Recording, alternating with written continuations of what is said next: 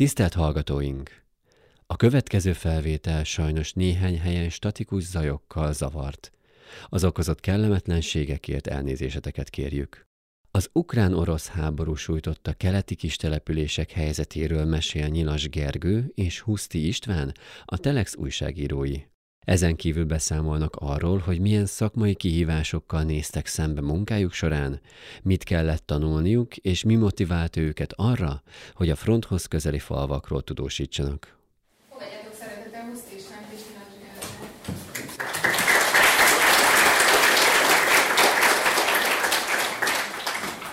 Mi nagyon sokszor szoktunk így hárman beszélgetni, mert szoktunk beszélgetni a Telexnek a Facebook oldalán élőben, amikor a srácok ott vannak még a, a háborús térségbe. Az elmúlt időszakban, február 24-e óta, amióta kitört a háború, kb. három hónapot töltött az István és a Gergő Ukrajnában szoktunk beszélgetni videóban is, amit aztán kirakunk a Telexre, de van egy kérdés, amit soha nem szoktam föltenni, de most fölteszem, mert szerintem ez érdekes lehet nektek, akik többen közületek, vagy lehet, hogy mindenki média szakos hallgató, hogy miért lettetek újságírók, vagy miért, miért, miért erre a területre tévedtetek néhány évvel ezelőtt?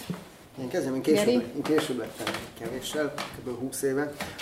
Nekem igazából egyszerű volt választás, mert valahogy ez nekem már így 10-11 éves koromban eldőlt, hogy én újságíró akarok lenni, aztán még az is, hogy moszkvai tudósító szeretnék először lenni. Ez, ez úgy történt, hogy amikor 10 éves voltam, amikor a szüleim videótonnál dolgoztak, ugye akkor még egy állami vállalat volt, 80-as évek végén, és annak volt egy moszkvai képviselete. És oda mentünk ki három évre, amikor én tíz éves voltam, az egész családdal, és uh, akkor már voltam annyira érdeklődő, nem tudom, valamiért még ilyen képeim is vannak a emlékeimben 82-ről 4 évesen, hogy a Rudinák Alajos nézem a panorámában az irak irányi háborúval, szóval ez valahogy így megvolt, és akkor erre tett rá ez, a, ez az akkor Szovjetunióbeli lét, mert hogy ugye ez a perestroika vége, a, a Szovjetunió szétesésének három éve, ami 10-13 éves kor között is már érdekes volt, azért ez ott volt a mindennapjainkban, én egy szovjet iskolába jártam arra három évre,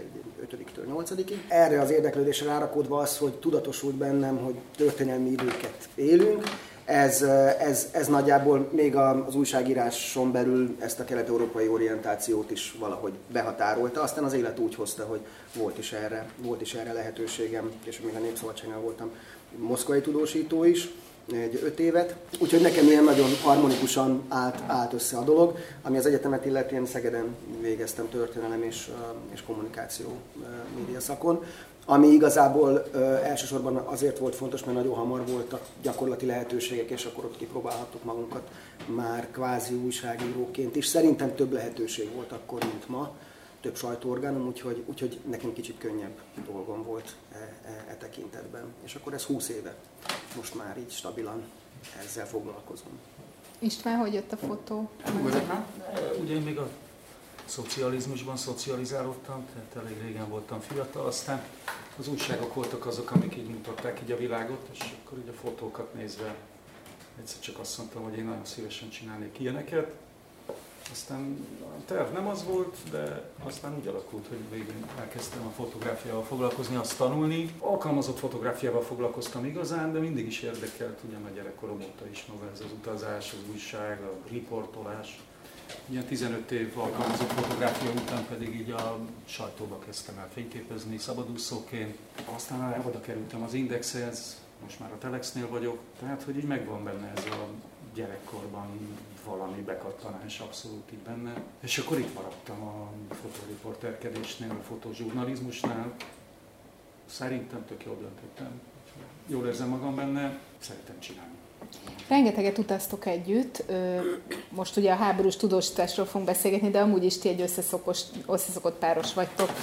Úgy dolgozunk mi a Telexnél, hogy ha valamilyen terepmunkára megyünk, akkor egy újságíró, egy fotós, vagy akár egy videós kollega megy, tehát el vannak választva a szerepek. A Geri és az István rendszeresen dolgoznak együtt, de most egy picit szűkítsük le Ukrajnára hogy hogy keveredtetek Ukrajnába. Egyébként ez a háború kezdete előttre tehető jócskán miért, miért kezdtetek el riportozni már jóval azelőtt Ukrajnában, és, és aztán, aztán ez hogyan módosult, vagy hogyan pörgette föl az eseményeket, amikor február 24-én kiderült, hogy kitört a háború?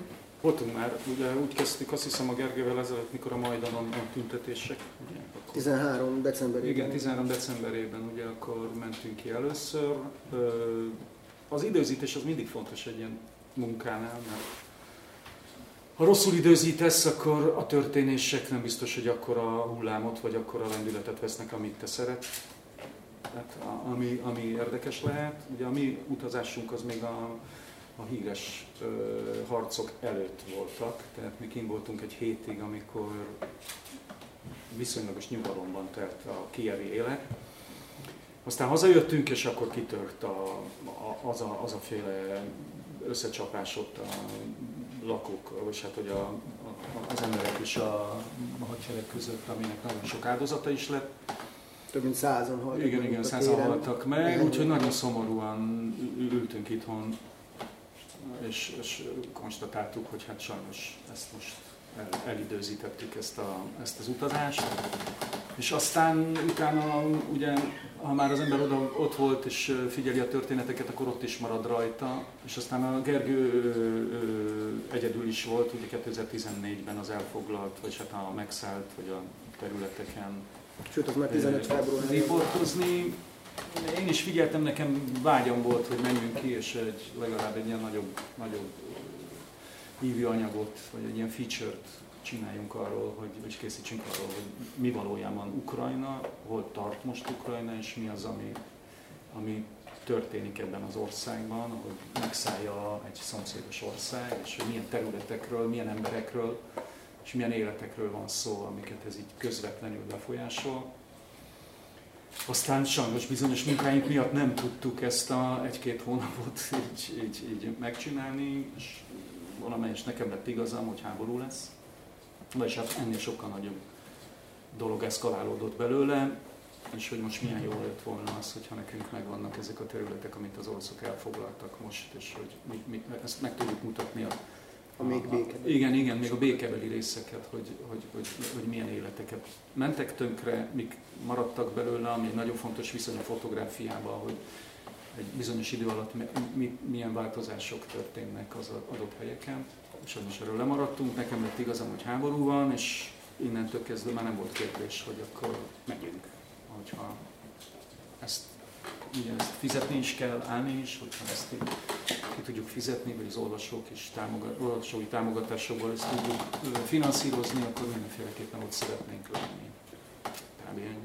Igen, szerintem ez fontos, amit mond most az István, hogy hogy a Telex elsősorban olvasói támogatásokból működik, amit arra adnak, hogy ilyen nagyon drága, költséges dolgokat is csináljunk, és akkor ez egy hát bizonyos tekintetben luxus, hogy ezt finanszírozni tudjuk, de ezt annak köszönhetjük, hogy az olvasók ezt lehetővé teszik. Ja, abszolút, mert hogy minden átalakul egy ilyen, ez, ilyen, tehát egy háborús helyzetben minden más lesz.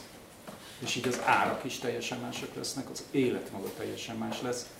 Az, hogy mennyit kell fizetned, vagy mennyit kell költened bizonyos dolgokra. Meg megtalálod azokat a helyeket. Megtalálod azokat a helyeket, az, az egy, teljes, tehát egy teljesen más rendszer kezd el működni, és iszonyú költségessé válik a dolog. Tehát nagyon sok problémát csak úgy lehet megoldani, hogyha az ember fizet, vagy pénze van, és akkor alkalmaz olyan embereket, akik ott laknak, ismerik a helyi viszonyokat, akiket fixereknek hívnak így a mi szakmákon belül. Tehát olyan segítők, akik a navigációt és a a helytől kezdve a történéseken meg tudnak segíteni. Mi egész kevés ilyen embert alkalmazunk, mi ketten nagyon ritkán fordulunk ez a lehetőséghez, mert a Gergő beszél ö, oroszul, ami, ami egy nagyon nagy segítség nekünk. Ugye a nyugati sajtó nagy része azért alkalmaz fixereket, mert hogy nem beszéli a nyelvet, és szükségük van olyan emberre, aki angolra fordítja az ukrán, vagy éppen az orosz anyanyelvű embereknek a mondatait. És uh, itt, itt, itt vagyunk mi megáldva a Gergővel, ugye, mert ő bírja ezt a nyelvet. Ez egy hatalmas könnyebbség nekünk, mert bárkivel, bármikor kommunikációban tehát tudunk kommunikálni, és ez egy nagyon fontos része ennek a dolognak. Tehát a nyelv és a pénz, ez a kettő, ami meg egy picit, ami picit egyen lépjünk vissza, és esetleg Geri, magyarázd el a hallgatóknak, hogy, hogy hogyan készülünk egy terepmunkára. Azt is szoktuk mondani, hogy a, a, a hadi terep nagyon sokban nem különbözik elvileg, mert, mert ugyanúgy ott az információ, az a feladatunk, hogy oda menjünk és megmutassuk, de azért mégis sok tekintetben más.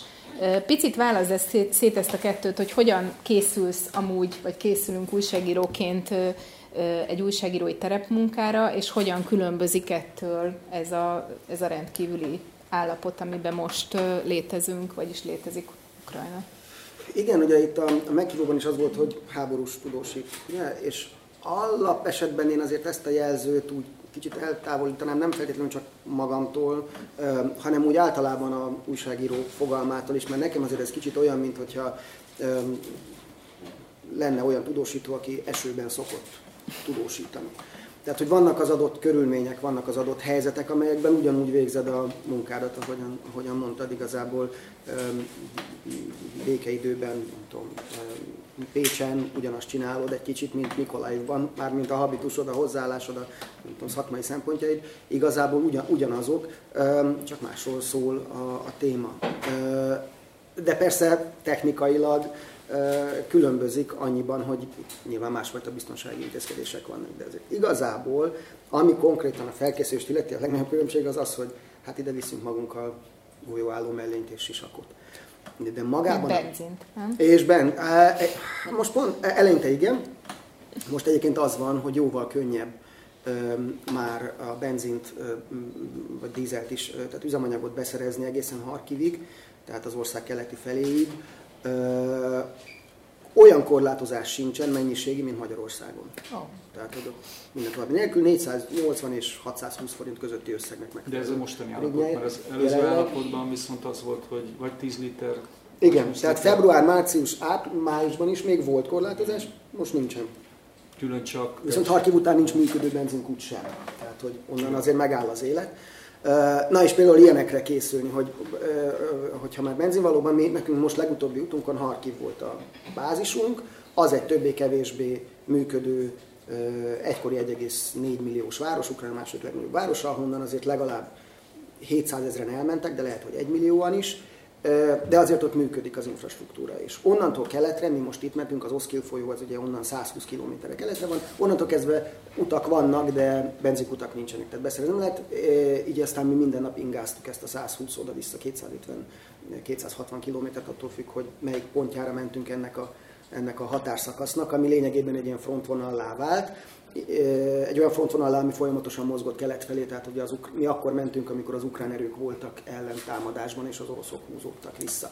Ezért is tudtunk oda menni. De szóval visszatérve az előkészületre, azért, mint ahogy mondtam, hogy én azért régóta orientálódom így kelet-európa vagy a poszt térségre, egész egyszerűen spontán is megvoltak ezek a, ezek a kapcsolatok, az a terepismeret, vagy a nyelvismeret is, ami, ami megkönnyíti ezért olyan ö, nagyon extra rákészülést, mint amit nem tudom, az jelentene, hogyha Közép-Afrikába kellene menni egy, ö, egy számomra ismeretlen terepre, nem, nem igényelt. Ö, tehát megvannak azok a korábbi ismerettségek, amikor Istvánnal voltunk, még onnan is jöttek, tehát nem sokkal a háború kitörése előtt, január vége, február elején is voltunk, elmentünk a frontvonalra, az akkori, tehát a szeparatista területek és az ukrán ellenőrzés alatt álló területeknek a vonalára. Az egy ilyen alacsony, takaréklángon égő folyamatos konfliktus volt az elmúlt nyolc évben.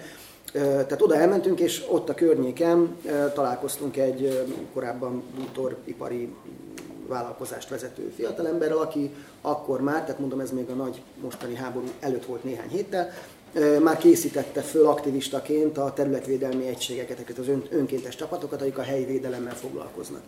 És, és ez a kapcsolat vele megmaradt, és rendkívül hasznos volt, nagyon sokat segített. Ők aktív katona is lett azóta, tehát az egységet azt besorolták az ukrán hadsereg alá, és, és ő ott Kelet-Ukrajnában nekünk nagyon sokat tudott segíteni azzal, hogy, hogy hova érdemes menni. Egyszerűen csak azzal, hogy ő hogy van, tehát akkor az ő körülményeink keresztül lehetett látni a helyzetet, és, és, és ezek rakódtak egymásra, ezek az ismerettségek, és ez sokkal inkább, azért vagyok zavarban az előkészületekkel, mert ez sokkal inkább közben történik, mint, mint az előkészületekkel, illetve ezek a közben történő kapcsolatok a következő út előkészületeire persze nagy, nagy, nagy, nagy hatással vannak és segítséget jelentenek.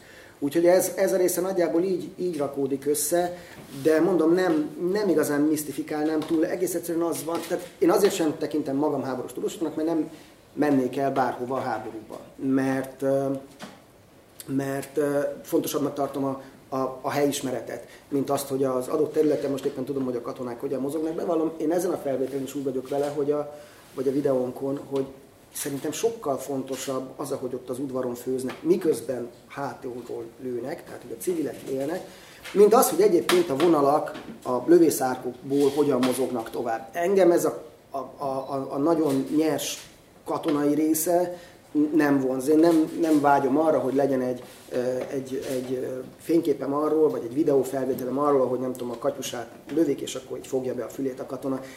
Ez, ez kevésbé érdekel, vagy legalábbis másodlagosnak tartom ahhoz képest, amit a civil életre jelent a, a, a háború. Tehát nekem sokkal megrázóbb is a civil, civil ott élőknek a, a reakciója, ahogyan elmesélik, hogy ők hogyan élik meg a megszállást, vagy a háborút, vagy azt a félelmet, ahol vannak. Sokkal zavarba ejtőbb az a kedvesség, amivel eközben fogadnak, miközben előző nap csapódott be egy rakéta, és akkor nem kérnek egy kávét, mert valamit még össze tudnak szedni valahonnan, és akkor minket kínálnak meg. Tehát ez a zavarba ejtő kedvesség mindez ebben a háborús közegben sokkal mélyebb hatással van legalábbis rám, mint a, mint a nyers pusztítás, most lehet, hogy hirtelen sok mindent érintettem, de... Nem, szerintem nagyon jól át vezetni a következő kérdésre. Pistának a, a képein is ugye emberi sorsokat látunk, személyeket, él, élőket, holtakat, illetve a Geri is most elmondta, hogy, hogy elsősorban az emberi tényező mozgatja őt szakmailag ezen a terepen. Ebből következően nekem adódik az a kérdés, amit tudom, hogy sokszor megkaptok, hogy hogyan lehet ezt bírni? Hogyan lehet ezt bírni, hogy részt vesztek egy tömegsír exhumálásánál, ahol több tucat holtestet emelnek éppen a föld alól.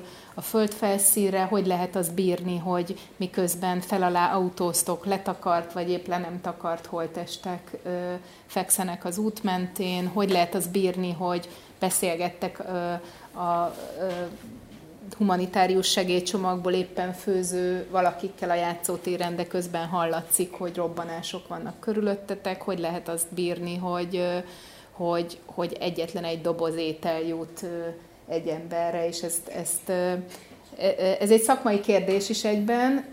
Mi, mi a technikátok? Hogyan? Az a alapvetés, ami azért megvan az, hogy még, tehát, hogy emberek élnek azon a helyen, ahol már megyünk. Tehát, tehát még az elején egy kicsit, nem is tudom, mi se vettük azért annyira komolyan azt, hogy olyan felszereléseket hordjunk, amikre aztán most már később rájöttünk, hogy ezek fontos, egy golyóálló mellény, vagy egy kevlás isak, vagy nagy vastag betűkkel kírjuk magunkra azt, hogy pressz. Az elején nem így kezdtük el, és rengeteg problémánk volt belőle. Egyrészt azt, hogy nem, nem újságíróknak néztek minket, mert nem volt rajtunk azt, hogy pressz felirat. Hanem inkább kémeknek. Igen, igen, igen. Állandóan azoltattak, be kellett mutatni mindent, akkor elküldtek, meg nem, és akkor rájöttünk, hogy ezt, ezt nem szabad.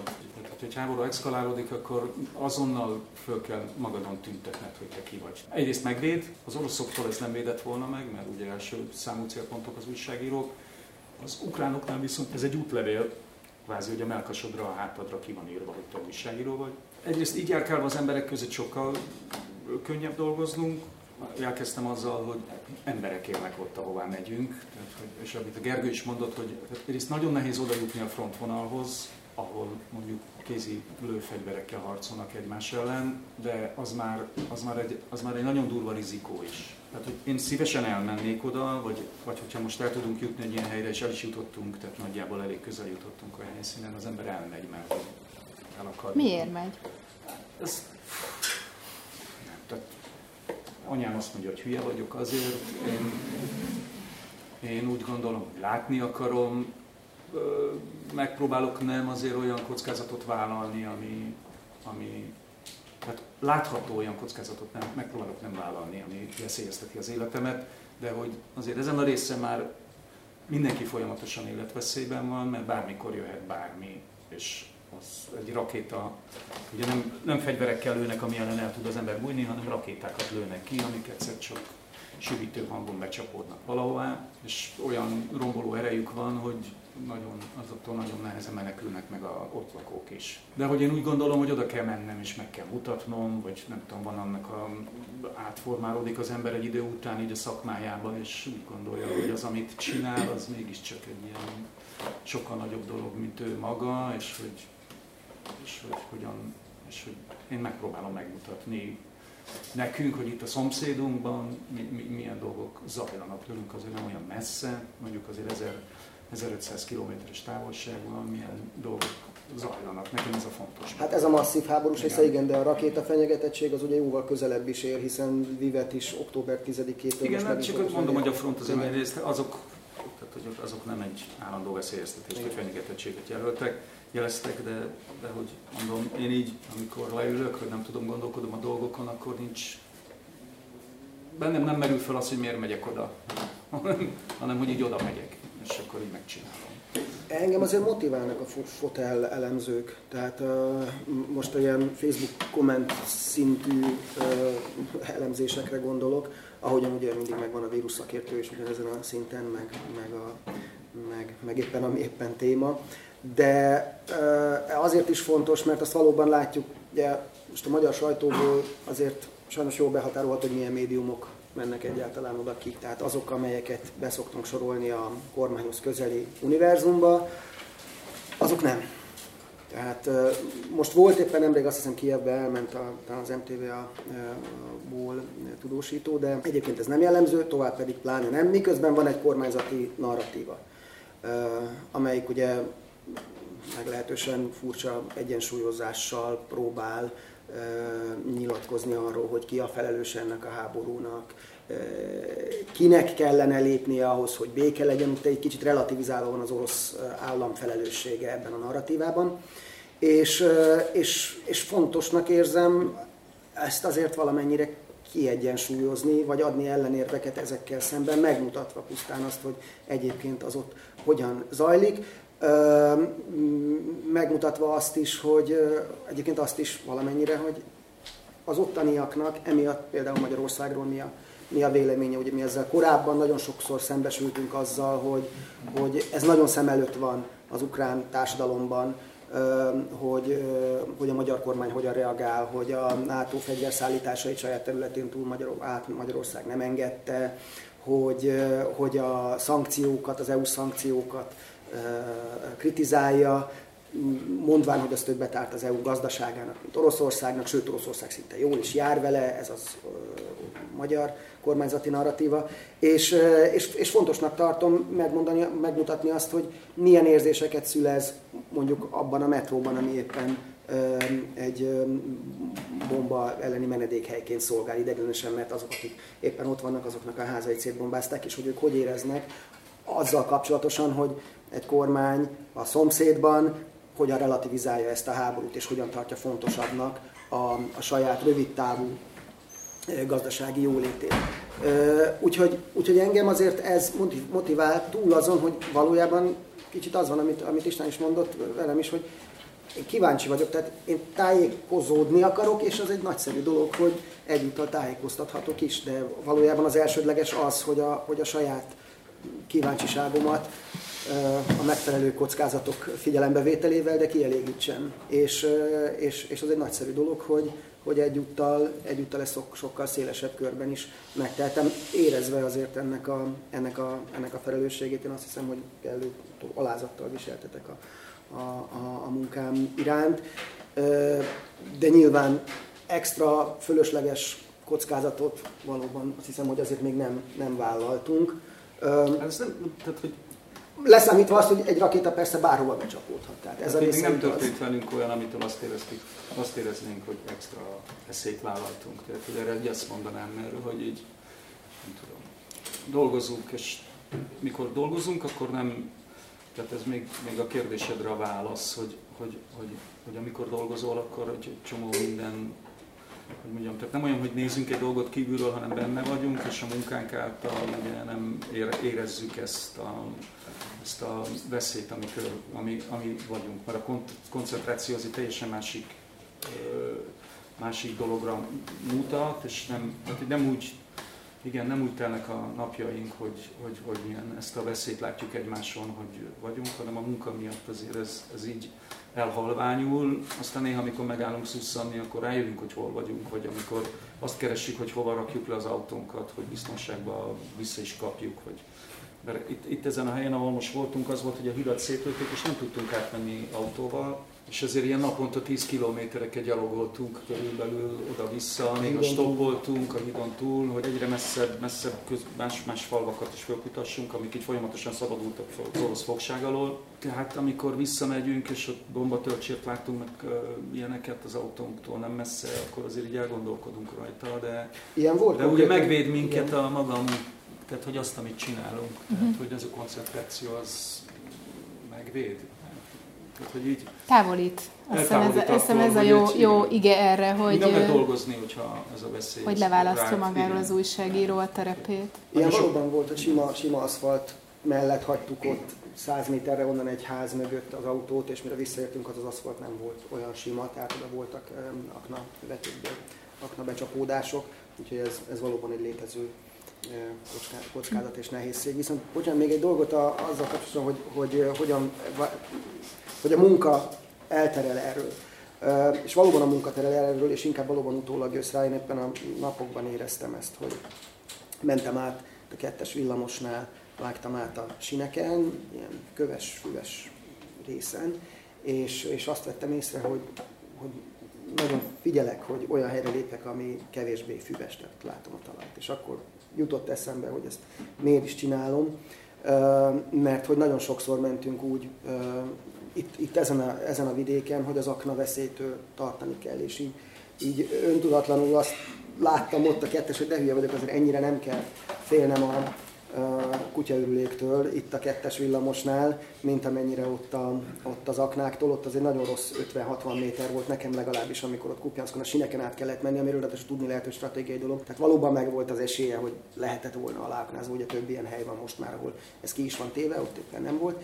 És, és, és akkor erre, e, ez jutott eszembe, hogy, hogy tényleg erre inkább utólag jön rá az ember, akár így már visszajöve és egészen a békés környezetben, hogy valójában milyen bizarr és abszurd és, és, és, és a normálistól eltérő az, ahol ott vagy. Nem odafele nehéz, hanem visszafele jönni és visszacsatolódni a, a normálisabb életbe. Viszont megtanulod értékelni az apró bosszúságokat. Tehát az, hogy itt milyen jó, hogy csak attól kell félnem, hogy csak kutya ürülékbe lépek, és nem attól, hogy leszakad a, leszakad a lábam. Ez, ezt meg kell becsülni. És ez, tehát a, apró, a béke apró bosszúságait azt hiszem, hogy meg kell becsülni, és tudni kell, tudni kell értékelni, hogy, hogy ez egy nagyszerű dolog, és, és innen látszik, hogy, e, hogy el lehet veszíteni olyan helyeken is, ahol azért az ember nem gondolta volna. Meg vannak olyan pontja a világnak, amit úgy valahogy úgy viszonyunk hogy jó, hát mindig az van, közel mindig olyan, nem tudom, megint csak Közép-Afrikában mindig ilyen, meg olyan, és hogy, itt, és hogy ez nem olyan világ. És lám nagyon könnyen elérheti a, a mi világunknak részekként tekinthető részek, régiókat is a háború úgy, hogy teljesen felfordítja ez, semmiben nem különbözik Bagdadtól, vagy nem tudom, bármi helytől, és ezt érteni kell, hogy, hogy nem magától értetődő a, a béke, el lehet veszíteni ostoba politikusok nyilatkozatainak és hergeléseinek ö, ö, engedve, és tudni kell tudatosan erre szerintem minden tagjának a társadalomnak gondolnia, hogy, hogy, ez, egy, hogy, ez, hogy ez egy kockázat, és hogy, és hogy, és hogy el lehet veszíteni. Tehát ez a, ez a legfontosabb, hogy a béke nem, nem annyira triviális, és nem annyira magától értetődő. És ezt itt, én itt tanultam meg, aki kicsit idősebb nálam, az mondjuk a 90-es években Jugoszláviában szembesülhetett valószínűleg ugyanezzel, de úgy látszik, hogy időnként ezt fel kell frissíteni, mert el elfelejti az ember, hogy ez mennyire értékes dolog. Szeretnék megkérdezni, beszéltünk arról, hogy hogy mennyire bizonytalan fajta ez a terep, kiszámíthatatlan, de mégis van valamiféle ritmusa a napjaitoknak. Talán ez érdekes lehet, hogy hogy néz ki, hát mondanám, hogy átlagos nap, nyilván nincsen a háborúban átlagos nap, de hogyan dolgoztok? Tehát a István folyamatosan fotózik, rengeteg fotóanyag van, és olykor aznap este már megjelenik egy anyag, amikor egy terepen jártok az újságban.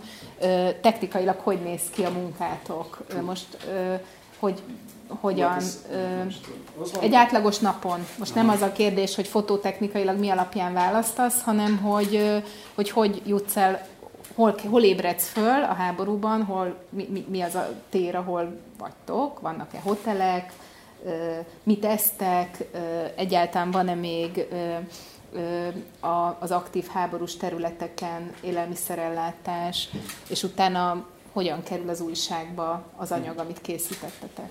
Az van, hogy bizonyos időközönként mindig lecserélik a tudósítókat, a nagyobb ügynökségek is.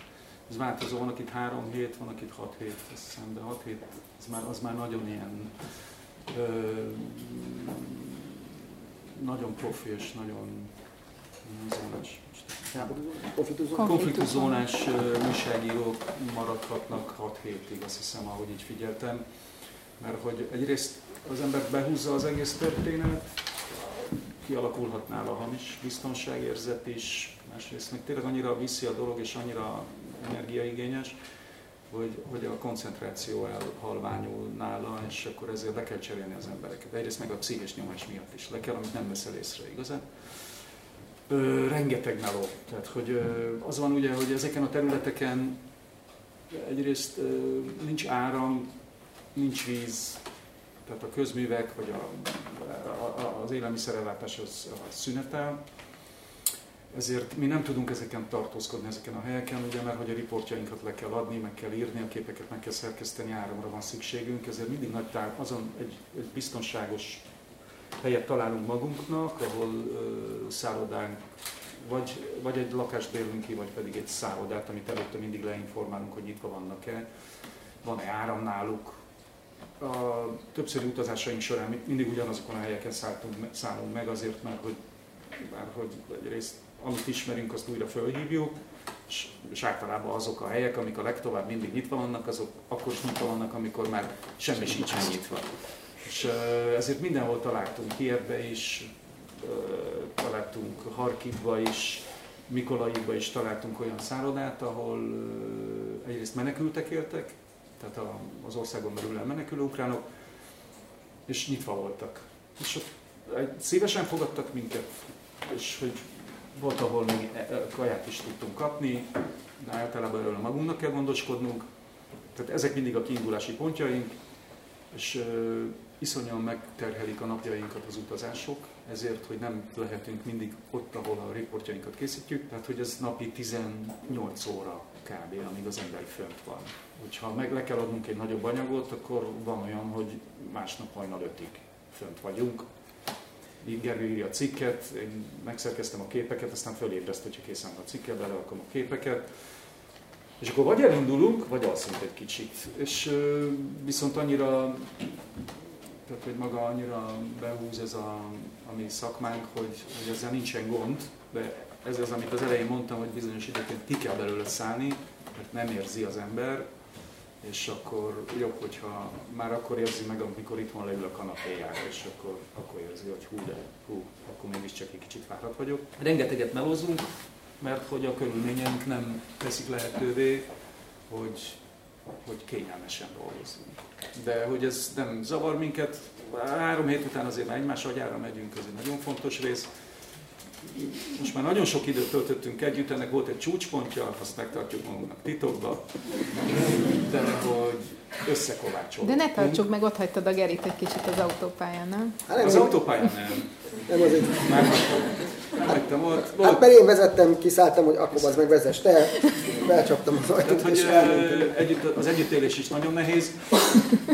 Ugye iszonyú költségek vannak, azért ezt nem tehetjük meg, hogy külön lakosztályokban lakunk, mert hogy az ilyenek nincsenek is. Nagyrészt egy, ugye maga a háború miatt is egy helyen vagyunk, tehát hogy bárki tudja a másikat támogatni, vagy értesi, vagy ha mélyen alszik, akkor fölébreszti, hogyha Tehát általában egy helyiségben élünk. Ha nagy szerencsénk van, akkor ezek van, aminek van egy kis konyhája, vagy van egy külön fürdőszobája, vagy valami, és akkor el lehet itt szeparálódni valahogy, de ez tényleg egy ilyen együttélés abban az időben, és ez a nagyon, nagyon közel egymáshoz, és állandóan együtt. Tehát, hogy miközben ilyen helyeken járunk, ahol, ahol lehet, hogy a Gergő már megbeszélte bárkivel a egész napi sztoriát, és már meg tudná írni, de viszont egy fotósnak addig nincs meg a történet, még a fénykép meg nincsen.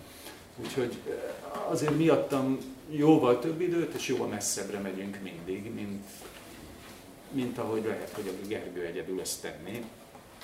De hogy a két dolog együtt érvényes, úgyhogy alázattal viseltetünk egymás munka módszere iránt. Van, amikor visszasétálok még 5 kilométerre, mert azt tettem észre, hogy ő még mindig ott beszélget két emberrel, mely már egy órája egy aknász fickóval beszélgetek, és olyan technikai tudásokat tanulok meg, amiket nem is gondoltam volna, hogy, megtanulok, de ez az életemet fogja van valószínűséggel megmenteni a következő pillanatban, most már tudom, hogy mire kell figyelni. Hát ez egy, egyik alkalommal riasztópisztoly töltényt, egy orosz riasztópisztoly töltő. Az egy jel, jeladó, fényező. Hát ezt a fényező. Akkor kiderül, hogy ott nincsen. Igen. Ami azt jelenti, hogy néhány órával előtte ott egy orosz menekülő katona szórta el gyorsan, amit lehet, és ment esetleg civil ruhában tovább holja tudott szerezni, és az aknász az igen. Tehát ki vagyunk szolgáltatva, még visszatérve, ki vagyunk szolgáltatva abszolút a, a napnak például. Ahol nincs áram, ott ha följön a nap tudsz dolgozni, és ha lefelé megy, jóval előtte el kell menned onnan, mert tehát olyan területeken járunk, amit nem ismerünk, egyrészt tele van aknával minden a, a, a földek, tehát egyedül az aszfaltúton lehet menni. Figyelni kell egy csomó mindenre, hogyha zöld területre lépsz. Ugye azt mondják, hogy ha a rakéta jön, akkor be kell ugrani az árokba, de hát az árokban meg akna lehet, ugye? Tehát, hogy ezek ilyen nagyon furcsa dolgok. Koncentrálni kell folyamatosan, tényleg az, hogy hová lépsz, ez egy nagyon fontos dolog ezeken a területeken. És így követnünk kell a napot, és jól előtt el kell indulni. Egyszer beragadtunk ebbe az egészbe, és a vak sötétbe indultunk vissza haza. Az nagyon kellemetlen, mert hogy itt hadijárművek járkálnak, ilyenek.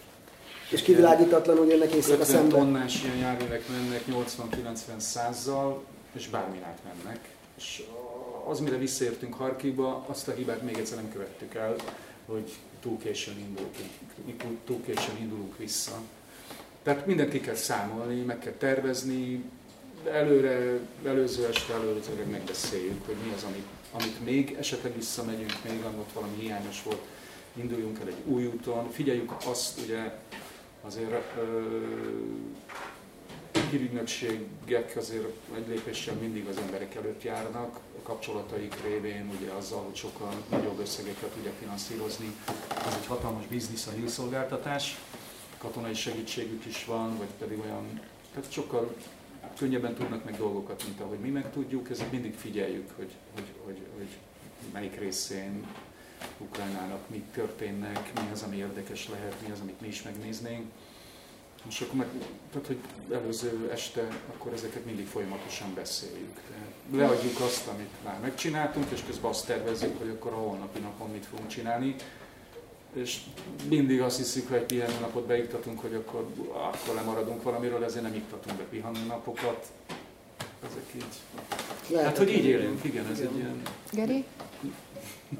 Hát igen, a, a nap lett volna még igen, amit említeni akartam, hogy egyszerűen a fényviszonyok is behatárolják a, a ritmust, meg, meg a kiárási tilalom idő, idő határa, bár az most már jobban ki van tolva.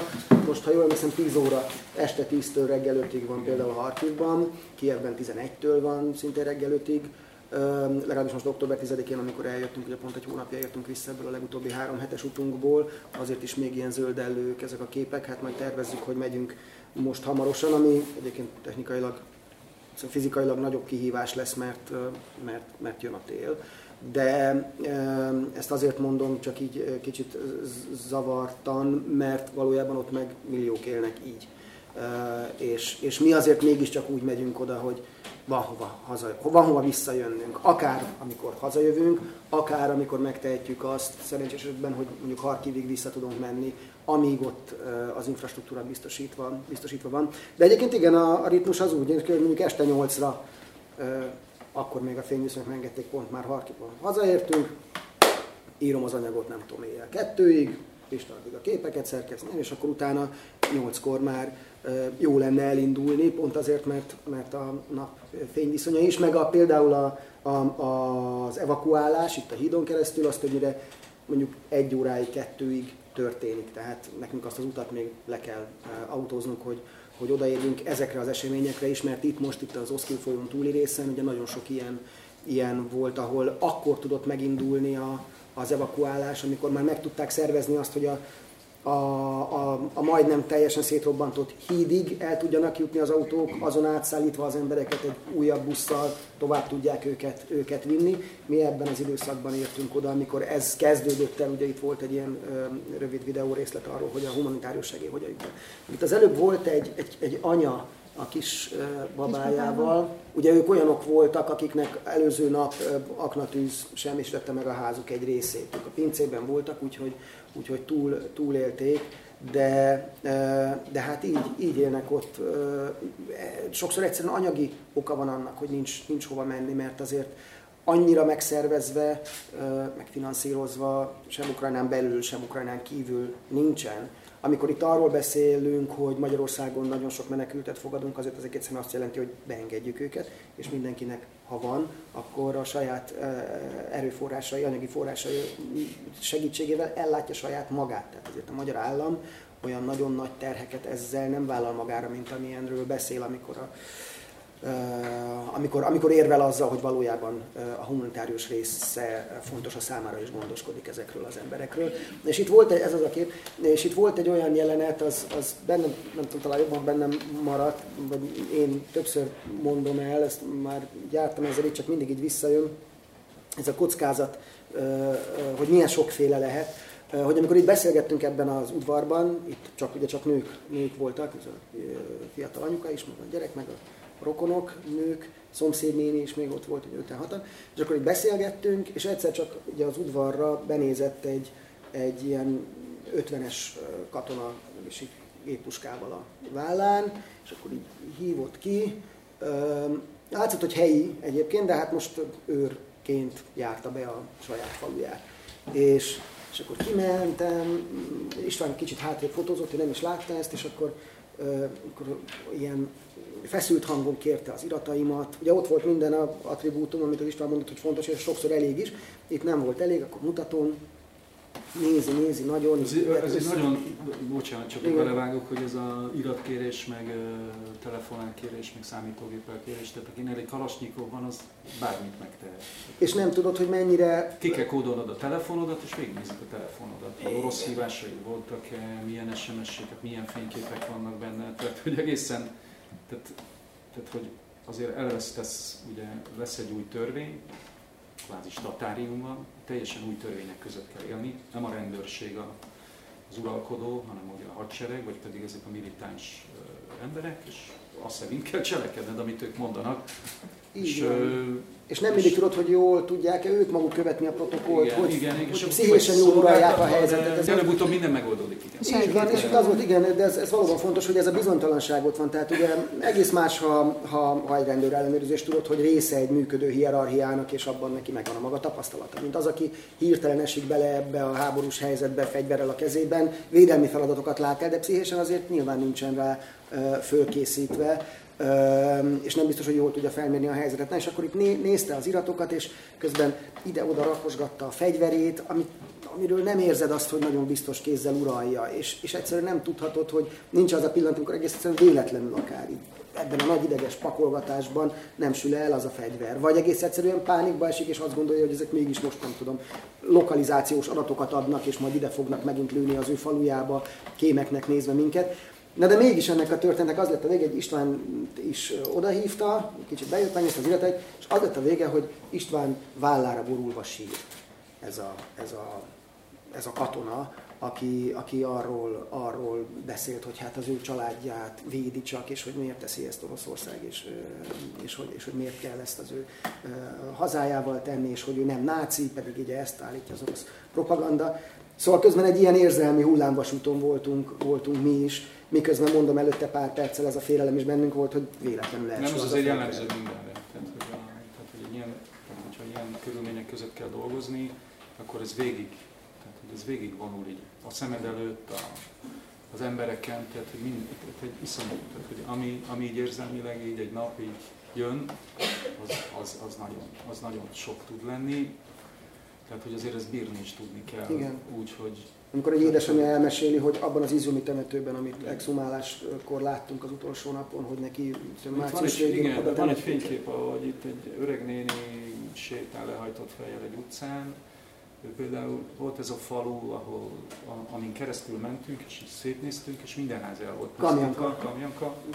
Tehát nem volt, egyetlen épp ház sem volt benne, és úgy, megint az a állízt, tehát nem tudunk bemenni csak úgy ismeretlenül, hogy itt most nyugodtan járkáljunk, de aztán egy helyi ember a képen akkor jött haza, körbevitt minket ezeken a helyeken, és ott találkoztunk vele, és egy városból jött, itt lakott a édesanyja, meghalt az édesanyja háború alatt, ugye nem, tehát nem a háború, feltétlenül a háború következtében, tehát nem megölték, vagy, hanem öreg volt, és meghalt, és valahová eltemették. És az elképesztő volt, hogy így járta az utakat, de ugye fél év orosz uralom alatt ez nem derült ki, hogy aztán az ő anyját hová temették el, és ő kereste a saját anyját. Tehát, hogy és kérdezte az orosz, még előtt az orosz katonát? Igen, igen, igen aztán hogy van, melyik kertbe földelhették el, vagy hová, vagy mi történhetett vele, és akkor tehát, hogy, tehát, hogy iszonyú, ami így azért így jön veled szembe és rád rakódik. Ez az, amitől így megvéd az, hogy mi dolgozunk ott. Rögzítette, vágta és szerkesztette Hegedűs Martin.